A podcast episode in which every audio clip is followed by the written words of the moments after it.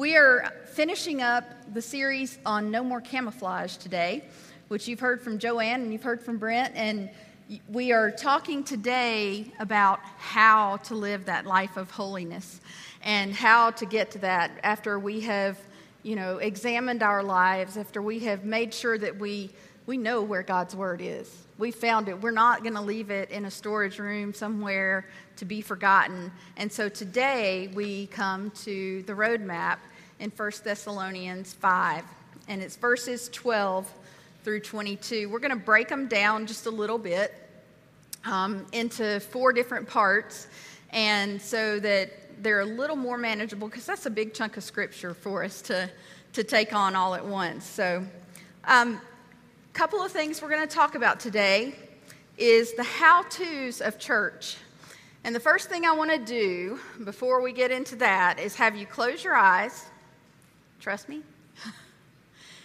Point north. Okay. Open your eyes. North is this way. And, and don't worry about it. If you didn't know where north was, that's cool. That's cool. I had to look at the compass to figure out where north was, so don't, don't, don't feel bad. Um, I do that because a lot of times we, we close our eyes to the things that we should be focusing on and we lose our way and we can't always find it and we need to know where our true north is. We need to know where our road is taking us. And so this is a roadmap for the church. So let's go ahead and pull up this first one. This is honoring church leadership. This is not just pastors and staff, this is everybody, your Sunday school teachers, the, the kitchen staff, everybody who has a role here in the church. Now, we ask you, brothers and sisters, to acknowledge those who work hard among you, who care for you in the Lord, and who admonish you. Hold them in the highest regard and love because of their work. Live in peace with each other. This one is one of my favorite scriptures. It's one that my parents have taught me since I was a, young as I can remember um, being in church. And we always um, tried to remember to do things for our Sunday school teachers and that kind of thing. But one of the, one of the small things that we can do is just respect. To respect the, the leadership, to respect, is, and, and again, I'm not talking about just paid, I'm talking about volunteer, I'm talking about everybody who steps in and takes a role. I'm talking about the folks at Bridging the Gap. I'm talking about the folks at One Roof, all the folks that are in ministry with us that take a lead role because they labor for the Lord. We all labor for the Lord, right? And when we labor for the Lord, we are productive. And sometimes we can get kind of weary. Anybody in here have a leadership role and you've gotten kind of weary of it? Maybe needed a reminder or a word of encouragement. One of the things that verses 12 and 13 remind us to do is to give honor to our leaders, to think, you know, to think highly of them, to, to use our words of, of criticism and, and praise with grace and love in a way that honors the God who went to the cross for us, in a way that you know, that calls us to live in peace with one another. And this is, this is so critical. And just a note telling somebody, you know what, you did a great job. I just wanted you to know I saw that you did this. You really kind of did it behind the scenes, but I wanted you to know how much we appreciate you doing this. We have volunteers who come in every week. We have one in particular who folds and stuffs all our bulletins. She's awesome. And I try to stop and tell her that every time I see her doing that because, you know, that's, that's a big job.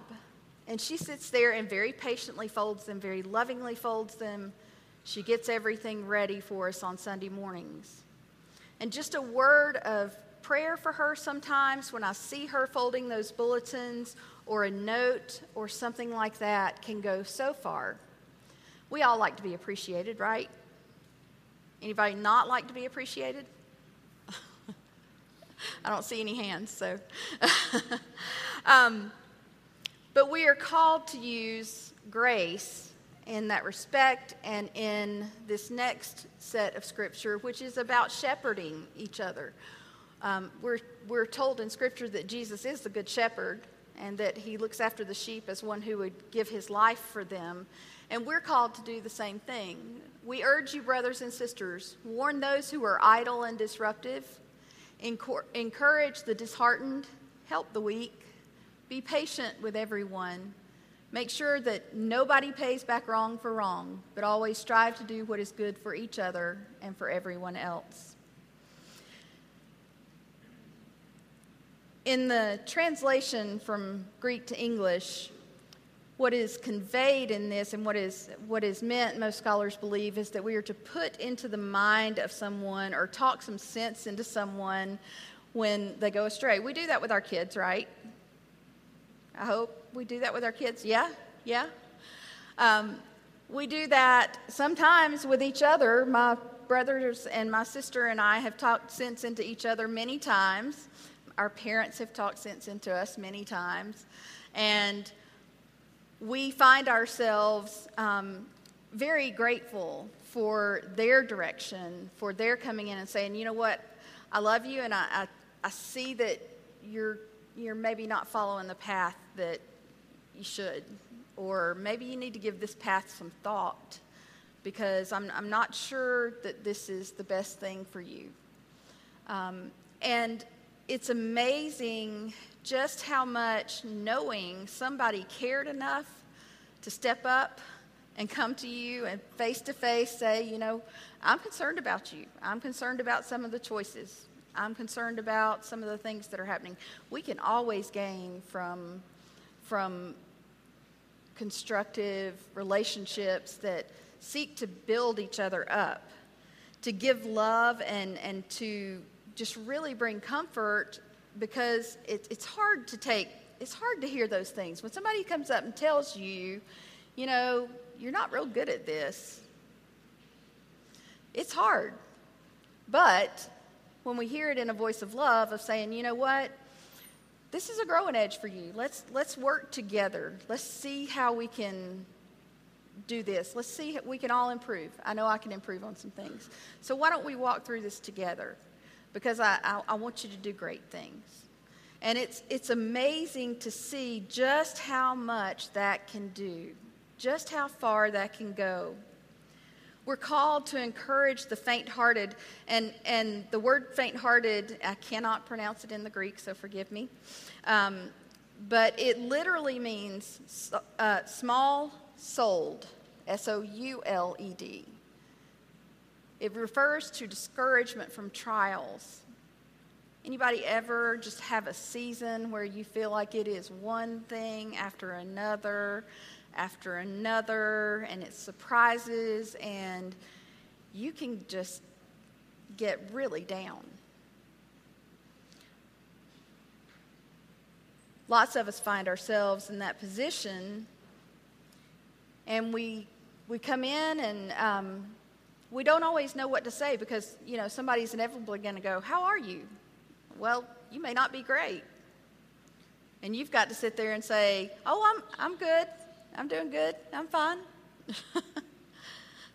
my brothers and my sister call bluff on me when I do that.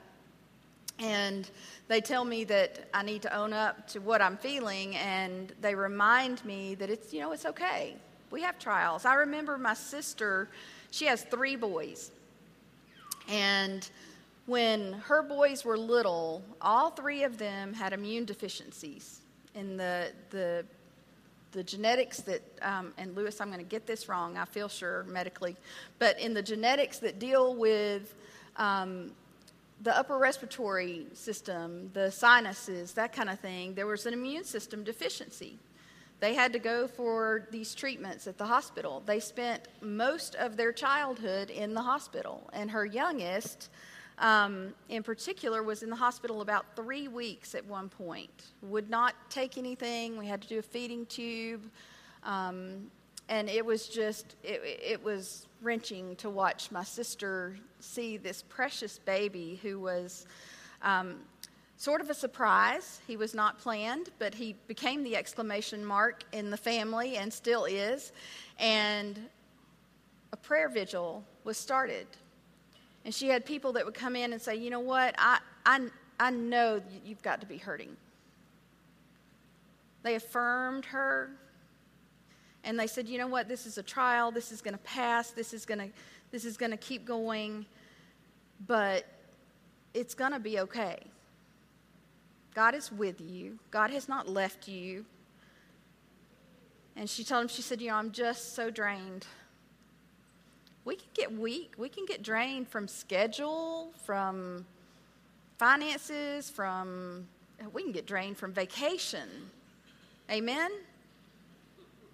I can anyway. And we find ourselves running out of gas. One of the things that Stephen Covey talks about in his planning is that um, he, he, he does an exercise with big rocks and small rocks, and you have to get all of them in, the, in one jar, and they will all go in the jar. But you have to figure out how to get them in there, and most people will pour the small rocks in and then start chunking the big rocks, and it's coming out the jar, and there's still rocks on the table. And then he takes it and he says, let me, let me help you with that. Let's take our big priorities. Let's put them in. Then let's put in all these little things around them, and pretty soon you've got a jar perfectly contained with rocks in it. But it's all about how somebody can walk with you in that exercise. It's about how somebody can walk with you to help you see your priorities. And just one word of encouragement can make the difference between giving up and keeping going.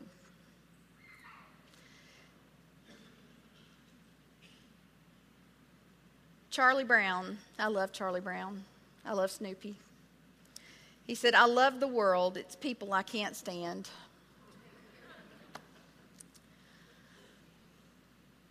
We need to have a lot of patience with each other. You know, we, we want people to be patient with us when we need additional time or we need to, to, to have just a few more minutes to process something or we're working towards something and, and it's not quite coming together. We just, and you know, there you got to have patience when you're cooking too. Um, if you want a really good meal, you have to have patience and give it the time to cook. I've got some dinner with friends later today, and they said, Well, we can do this the quick way or the right way. And they said, We can do this chicken in 45 minutes and it'll be okay. Or we can leave it on that grill for like an hour and a half, maybe an hour and 45 minutes, and it will be the best chicken you have ever had in your life. Now, I'm waiting for them to prove this to me this afternoon. But, um, and I probably just made y'all hungry. But we decided we were going to do it the right way. We we're going to take our time with it. We're going to sit and enjoy each other's company. We're going to take time to figure out what's going on with one another and sit down and just, you know, affirm each other life is hard.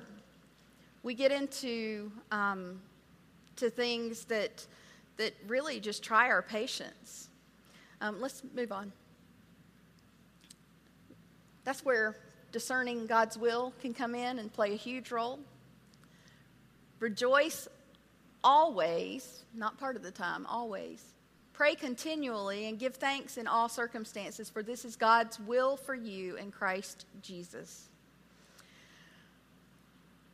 It's not always easy to rejoice, especially when Alabama beats Georgia. I'll just say it. Brent's going to re- rejoice. I, Alabama fans, y'all can rejoice. Y'all have at it. But it's not always easy to rejoice. It's not always easy when you get word or you're fearing something that the doctor may tell you and you're waiting some test results, it's not easy to rejoice. You know, you don't feel like putting, throwing a party. You don't feel like dinner with friends. You don't feel like getting together. You, sometimes you don't feel like coming to church. And that can be the place that should, out of all places, lift you up outside of your family. And we find ourselves in a position to where we have to remember that God has done great things, is doing great things, is going to continue doing great things, and that we're in incredible hands when we're in His hands. There's a quote that somebody once said that a coffee break is good, a prayer break is better, and a praise break is off the charts. I like that. You know, I can be having a I can be having a tough day and I will put on some praise music and it changes my attitude. And I find myself walking around singing and you don't want to hear me sing, but I find myself walking around singing and I am all of a sudden praising, and it changes everything. One of my mother's closest friends, her name is Nita, and she's she passed a few years ago, but she was an incredible example of rejoicing always and praying continually. She was a single woman and she was a single woman all her life. And one of her missions in life, one of the ways she filled her time, was she, there's no telling how many stacks of sticky notes she bought. If you ever ask her to pray for you, your prayer was written on a sticky note and either stuck on her headboard or her bathroom door or her refrigerator or somewhere. And literally, you could walk in your house and you're like, okay, what's the deal with the sticky notes? And she's like, That's all the people I'm praying for. And sometimes she'd have a picture with them. And I can remember uh, one time in particular when my mom said, You know, I want you to pray for Maria. She's in a job transition right now. And this was prior to my call to ministry. And said, just said, You know, she, she, she's had to move and, and, and due to um, a job relocation and she's finding work there and so here she is and she you know it's just a tough market there. Would you pray for her? Well i had no idea nita was praying for me. And about a year and a half later i was home and she said um, i want to hear about your job. And i said well how did you know about my job? Because i i didn't talk to her and i knew mom had not talked to her in a while and she says a year and a half ago, you asked me to pray for you about your job, and I've been praying every single day for you about your job. Not only the transition, but that it would go well, but that you would flourish, but that you would, you know, find your place there, that you would find a way. And we need to do that in the life of the church. We need to find our place. We need to come in, and, and prayer is amazing for helping us do that. Um, prayer forces us to sit and to slow down. I don't know about you. I, some people might pray going fast down the roadway. But I find it awfully hard to pray like that.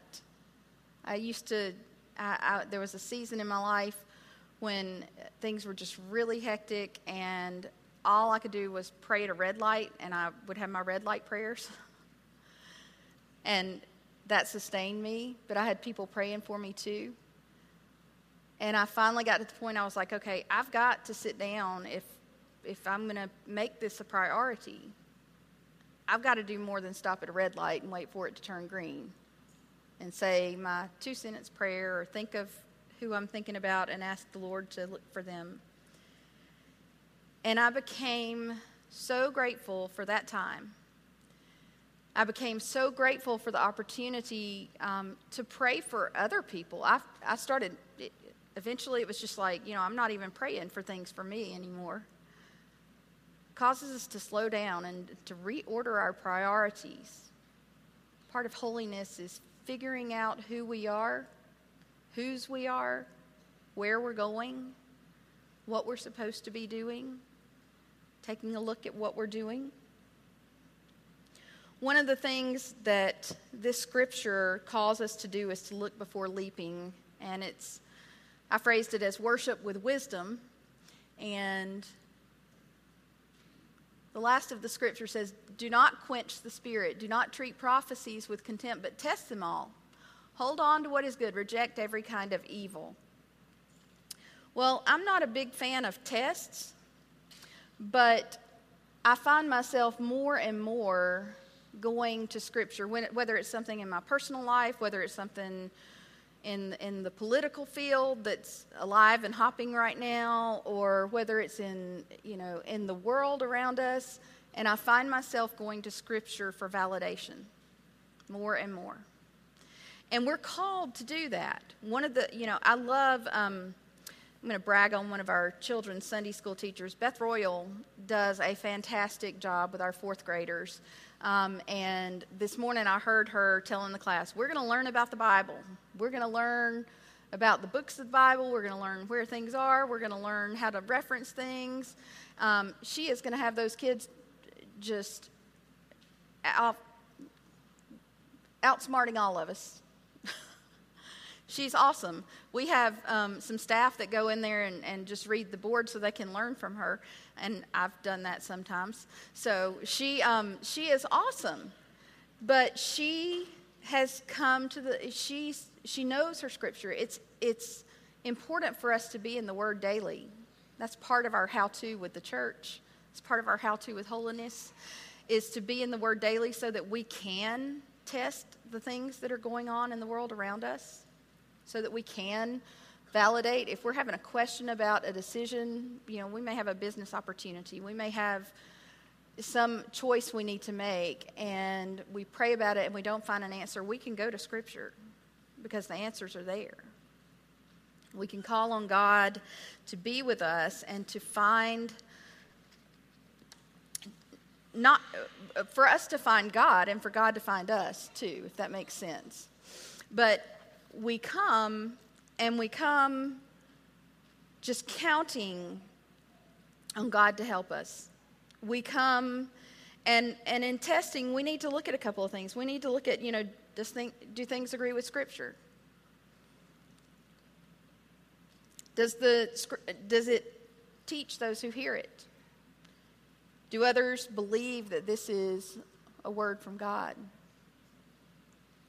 Does the person who is presenting that word present it humbly?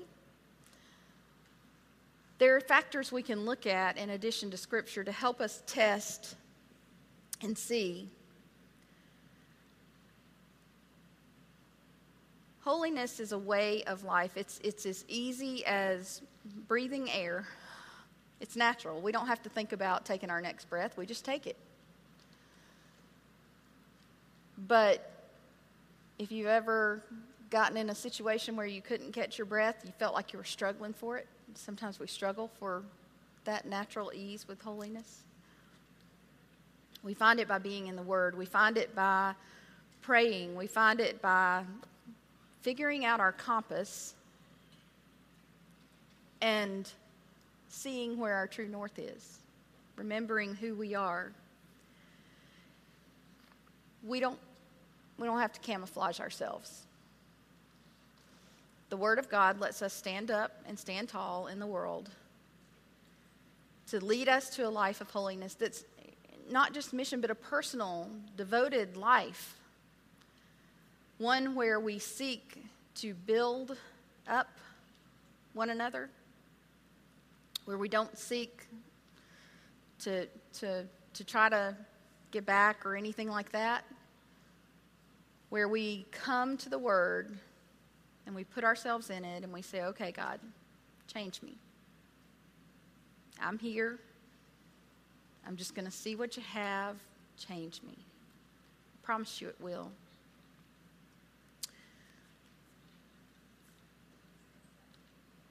We have talked today about some ways that we can find our way. Um, y'all want to come on up?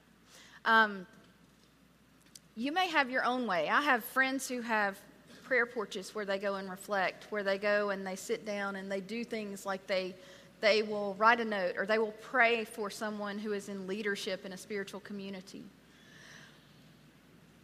Persons who are very active in the body of Christ, the fellowship of believers, the ministry of all people, to come together and, and we saw it at the volunteer banquet last, uh, uh, when we had it, we saw folks get up and say, you know what, if you're not volunteering with us, you're missing, you're missing a blessing.